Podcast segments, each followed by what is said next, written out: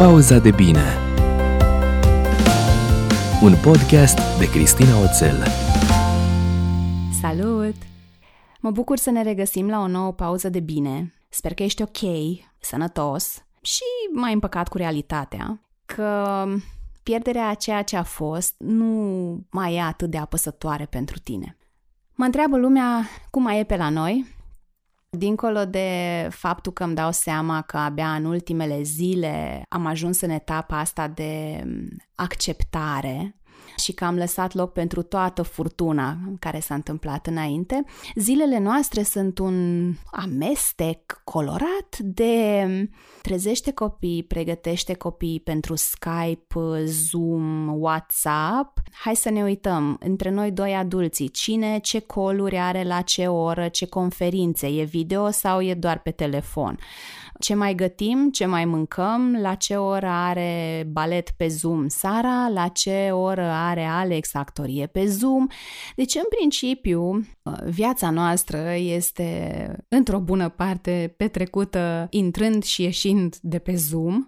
Și mi-aduc aminte acum că circula pe Facebook o poză cu, oare Fred îl cheamă, pe blondul din Scooby-Doo, că scoate masca de pe un râu și zice, hai să vedem cine era în spatele coronavirus, și sub mască apare sigla Zoom. Că a fost o conspirație ca ăștia de la Zoom să aibă un număr mai mare de utilizatori. Râdem, glumim, dar îmi dau seama că nu ajută pe nimeni din familie să ne plângem, să ne văităm, să ne victimizăm, că stăm închiși în casă, că avem doi copii, că n-avem casă și deci nici curte, că n-am ieșit de trei săptămâni, că trebuie să gătesc o grămadă, că mi-este greu să-mi găsesc mai multe zeci de minute legate în care să pot să lucrez.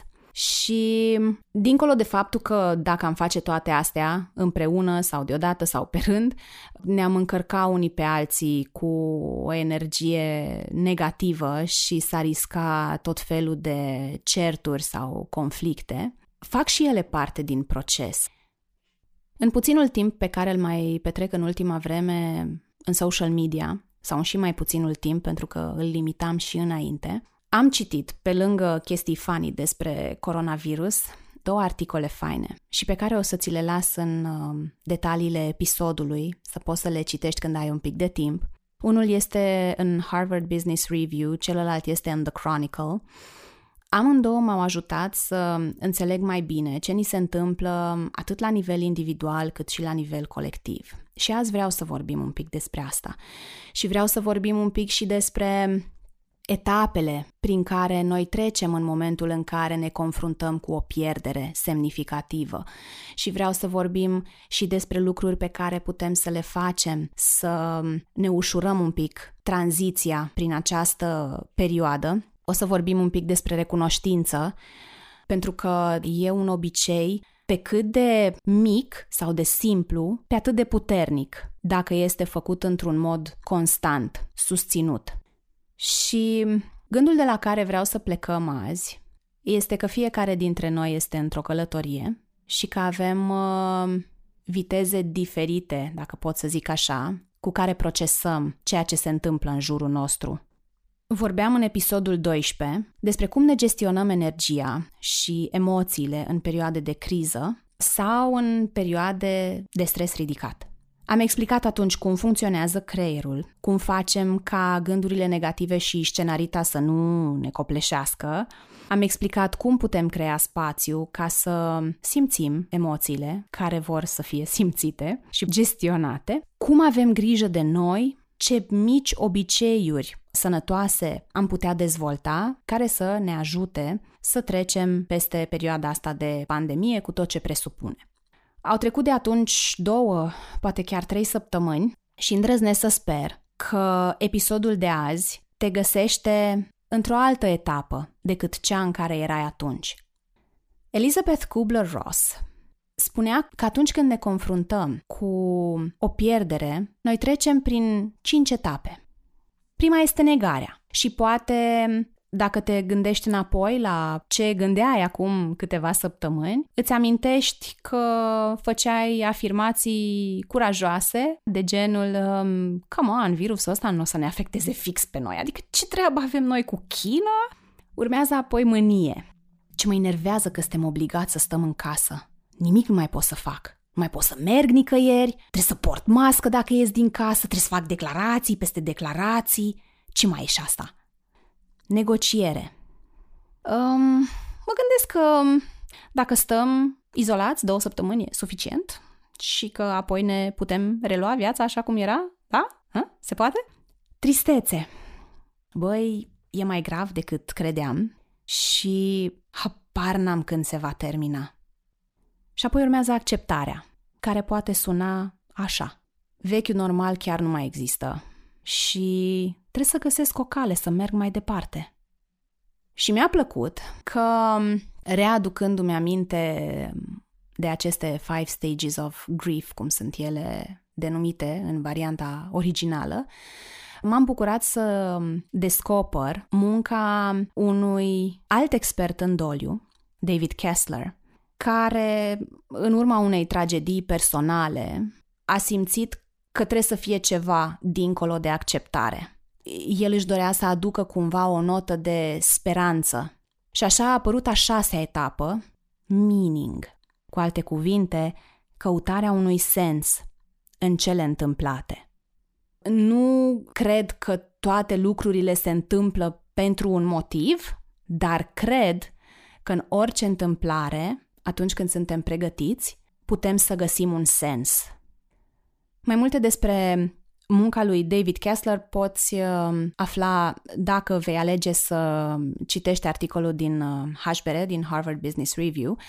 Și cumva al doilea articol vine în susținerea și în completarea acestor idei, cum că avem de trecut prin niște etape și că asta o să ne ia timp, și poate să dureze un anumit număr de zile sau de săptămâni pentru mine, un anumit număr de zile sau de săptămâni pentru tine. Da, deci în, în completarea ideilor din acest articol vine articolul din The Chronicle, care spune că înainte să ne aruncăm cu capul înainte în proiecte și supradoză de productivitate, e esențial să ne ocupăm de siguranța fizică și psihologică a noastră, a celor pe care îi iubim, a apropiaților noștri. E nevoie de o adaptare la nivel mental. Fără să facem acest shift de mentalitate, nu ne vom putea întoarce la starea aia în care să fim productivi și să facem lucruri valoroase.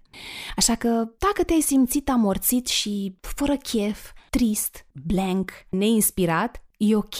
Nu va dura la nesfârșit. Înseamnă că procesezi în ritmul tău tot ce este de procesat, în loc să te scufunzi în proiecte și să eviți astfel să te confrunți cu pierderea.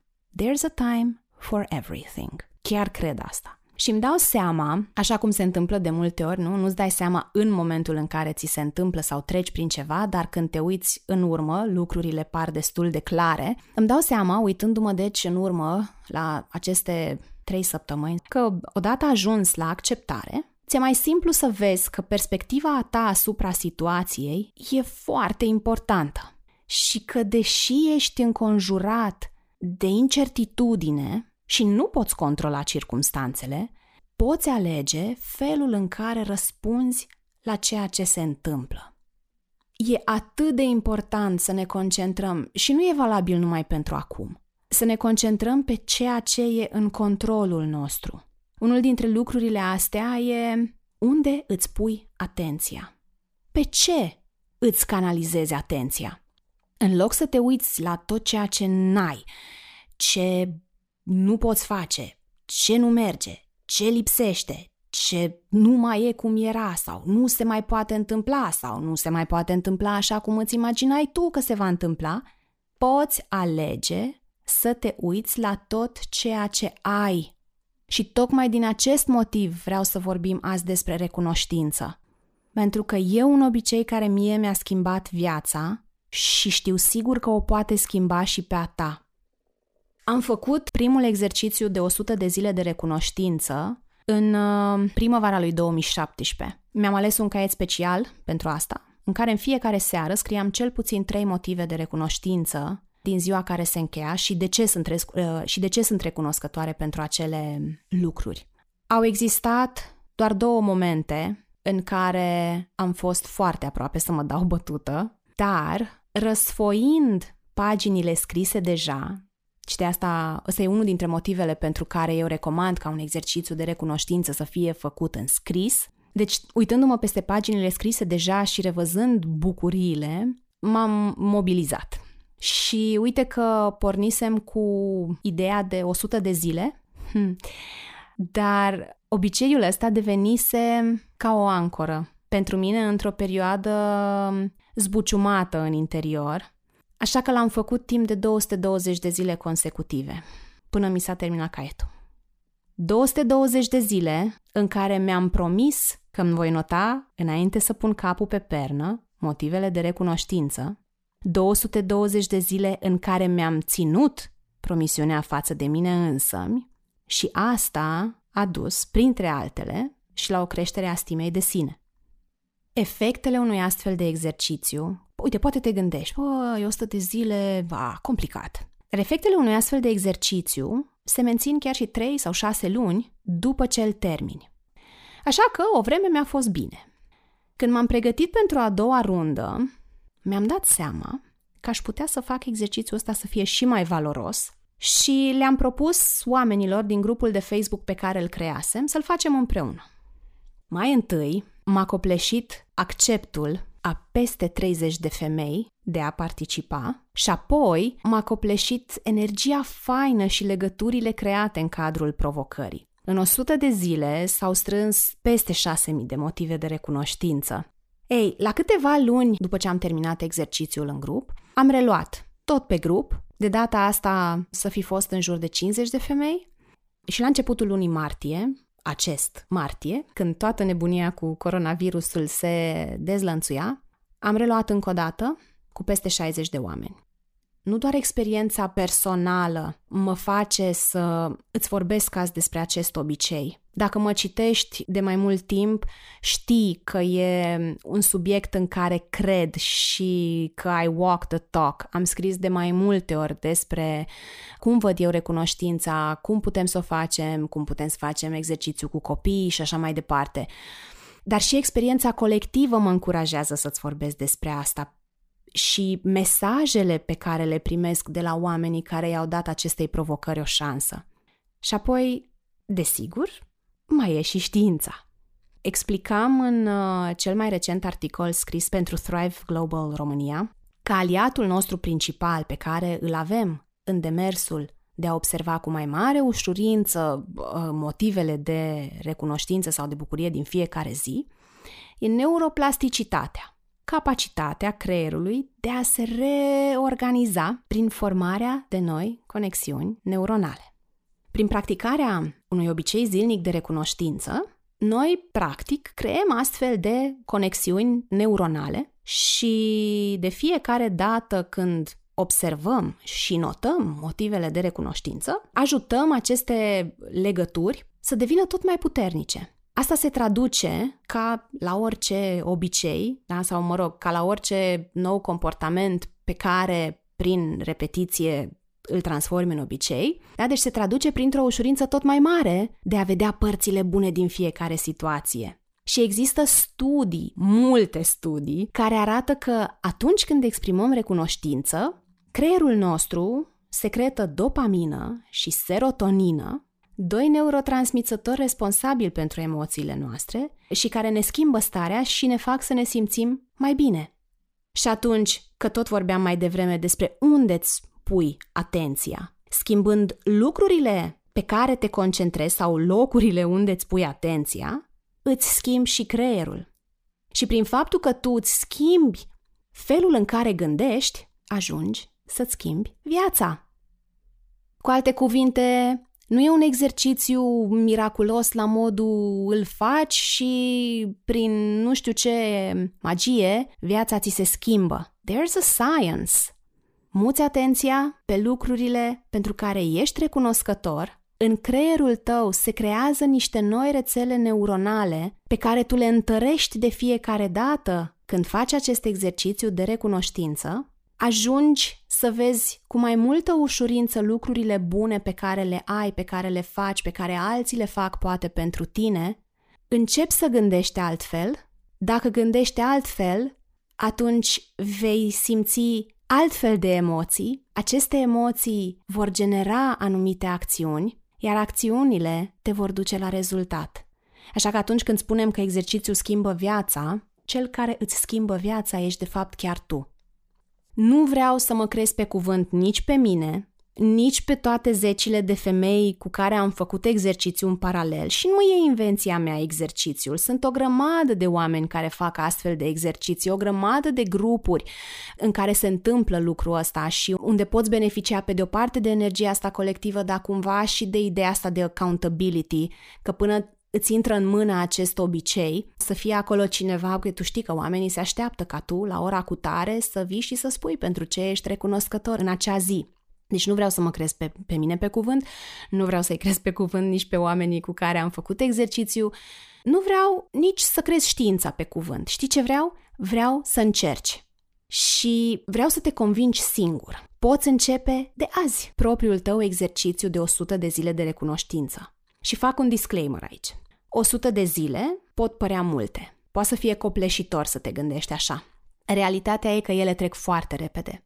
Adu-ți aminte că lucrurile pe care îți pui tu atenția se amplifică. Adică, dacă crezi că nu vei putea duce exercițiul la bun sfârșit, riscul să renunți e mare. Dacă, pe de altă parte, crezi că vei putea face asta, șansele să reușești sunt foarte mari. Și uite ce, ca să nu fie că nu te las cu niște tips and tricks concrete, îți zic așa, câteva idei care să te încurajeze, care să te ajute să duci exercițiul la bun sfârșit. unu. Alege tu momentul din zi în care crezi că s-ar potrivi acest exercițiu mai bine. Poate fi dimineața, poate fi seara, vezi unde ți-ar fi ție mai simplu să inserezi acest nou comportament pe care tu vrei să-l transformi în obicei. doi. Leagă-l cu o altă activitate sau cu un obicei deja existent. Poți să o faci dimineața după ce te trezești sau după ce te speli pe dinți sau în timp ce îți bei cafeaua. Sau poți să faci asta seara, înainte să te bagi în pat. Sau după ce ți-ai închis laptopul, după ce ai culcat copiii. Alegeți o activitate pe care o faci oricum deja și leagă exercițiul de recunoștință de acel obicei care deja funcționează cumva pe, pe pilot automat. trei. Ia-ți un caiet special pentru provocarea asta și ține-l undeva la îndemână să, să fie la vedere. Dacă alegi să fie dimineața pentru cafea, îl pui lângă espresor. Dacă vrei să fie seara la culcare, poți să ți-l lași pe noptieră. Înțelegi ce vreau să zic. Adică creează-ți contextul sau mediul de așa natură încât să-ți crești șansele de succes, să fie cât mai simplu să îți aduci aminte, să îți notezi, să vezi caietul, să fie acolo la, să, să-ți fie la îndemână. Numărul patru. Poți să-ți pui reminder. Dacă crezi că asta te va ajuta, pune-ți un reminder pe telefon. Ai ales dimineața, pune dimineața la nu știu ce oră. Ai ales seara, pune seara un reminder. Pune-ți telefonul să-ți aducă aminte, măcar până când începi să te obișnuiești cu ideea. cinci. Poți să faci exercițiul cu partenerul sau partenera, soțul, soția, iubitul, iubita. Puteți să-l faceți împreună. șase. Cooptează-ți prietenii apropiați. Dacă vrei să, să generezi și mai multă energie bună și cumva prin asta să vă și încurajați să țineți și legătura unii cu alții, cooptează-ți gașca de prieteni. șapte. Dacă ai copii și sunt un pic mai măricei, cu Sara am început acum, recent, deci spre sfârșitul vârstei de trei ani, început de patru ani, acum depinde foarte mult și de la copil la copil, dar poți să-l faci împreună cu copii. Poți, de exemplu, să creezi împreună cu ei un borcan al recunoștinței și în fiecare seară, înainte să se culce, în momentul ăla când ecranele au fost deja închise, copiii sunt mâncați, spălați, et cetera, când sunt mai liniștiți, el ar putea să fie un moment frumos în familie, în care, pe un bilețel, Puteți să folosiți hârtiuțe de ale tăiați dinainte, hârtiuțe de diferite culori și să aveți un borcan mare în care să le puneți, da? Le împăturiți și le puneți acolo. Și foarte mișto că la sfârșitul anului, de exemplu, puteți tot împreună să scoateți câte unul, câte unul toate bilețelele și să le citiți și să vă aduceți aminte de toate momentele frumoase adunate acolo în borcan. Noi cu Alex am mai făcut asta, iar pentru Sara am început, acum câteva zile, un exercițiu în care, seara, când mă duc cu ea la baie, să ne gândim pentru ce îi mulțumim corpului în ziua respectivă. Și o întreb, ochilor tăi pentru ce le mulțumești azi? Și am primit inclusiv, fără să îi sugerez, am primit inclusiv răspunsuri de genul, pentru că te-am văzut pe tine, mami. Și pentru nasului, pentru ce ești recunoscătoare azi? Pentru că am putut să simt miros de lavandă, de la săpun. Urechilor, pentru ce le ești recunoscătoare azi? Pentru că m-au ajutat să ascult muzică. Mâinilor, pentru că m-au ajutat să mănânc. Gurii, pentru că mă ajută să-ți spun că te iubesc. Picioarelor, pentru că m-au ajutat să dansez și să sar. Adică îi vine cumva foarte natural să găsească uh, motive. Deci puteți să faceți exercițiul cu copiii. opt.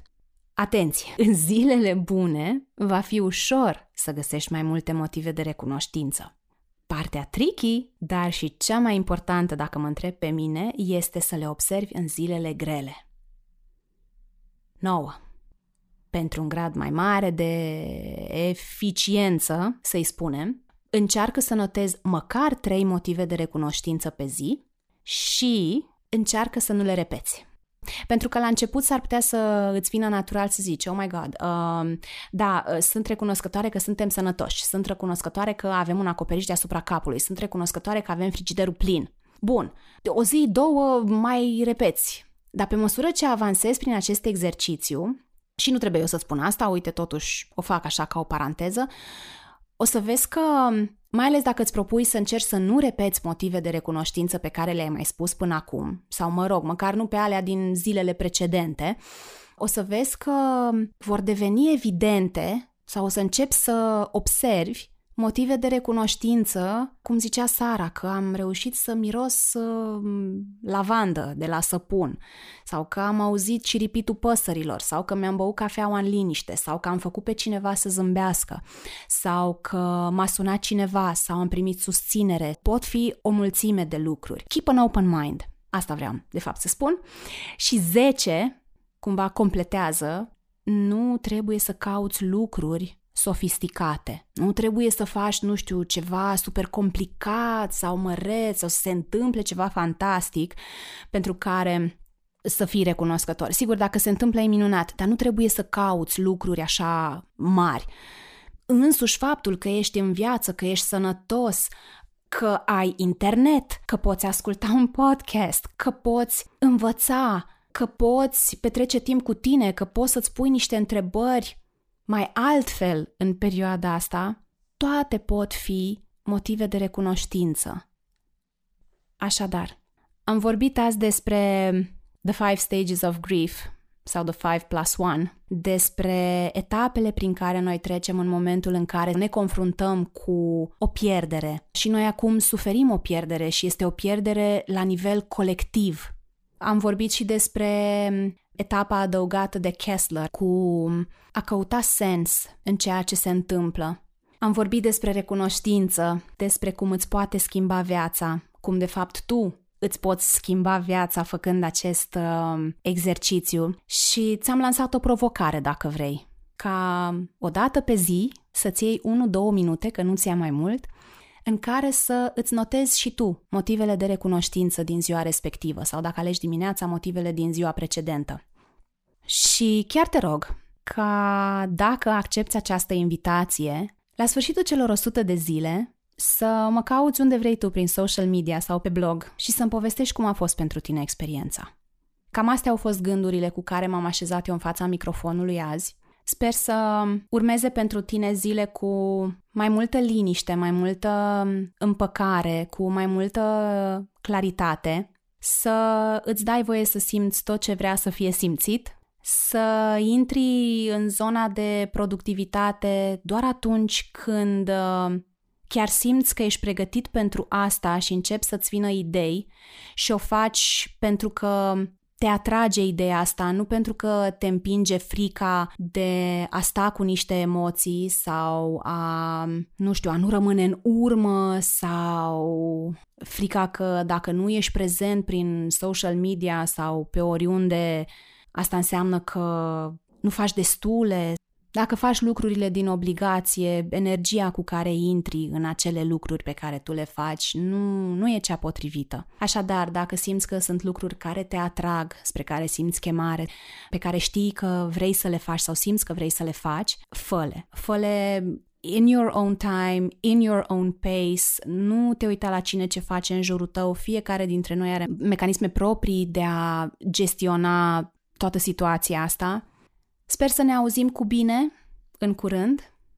Până una alta, eu mă pregătesc să intru în, cum se zice, treizeci și șaptea primăvară a vieții mele și știi ce?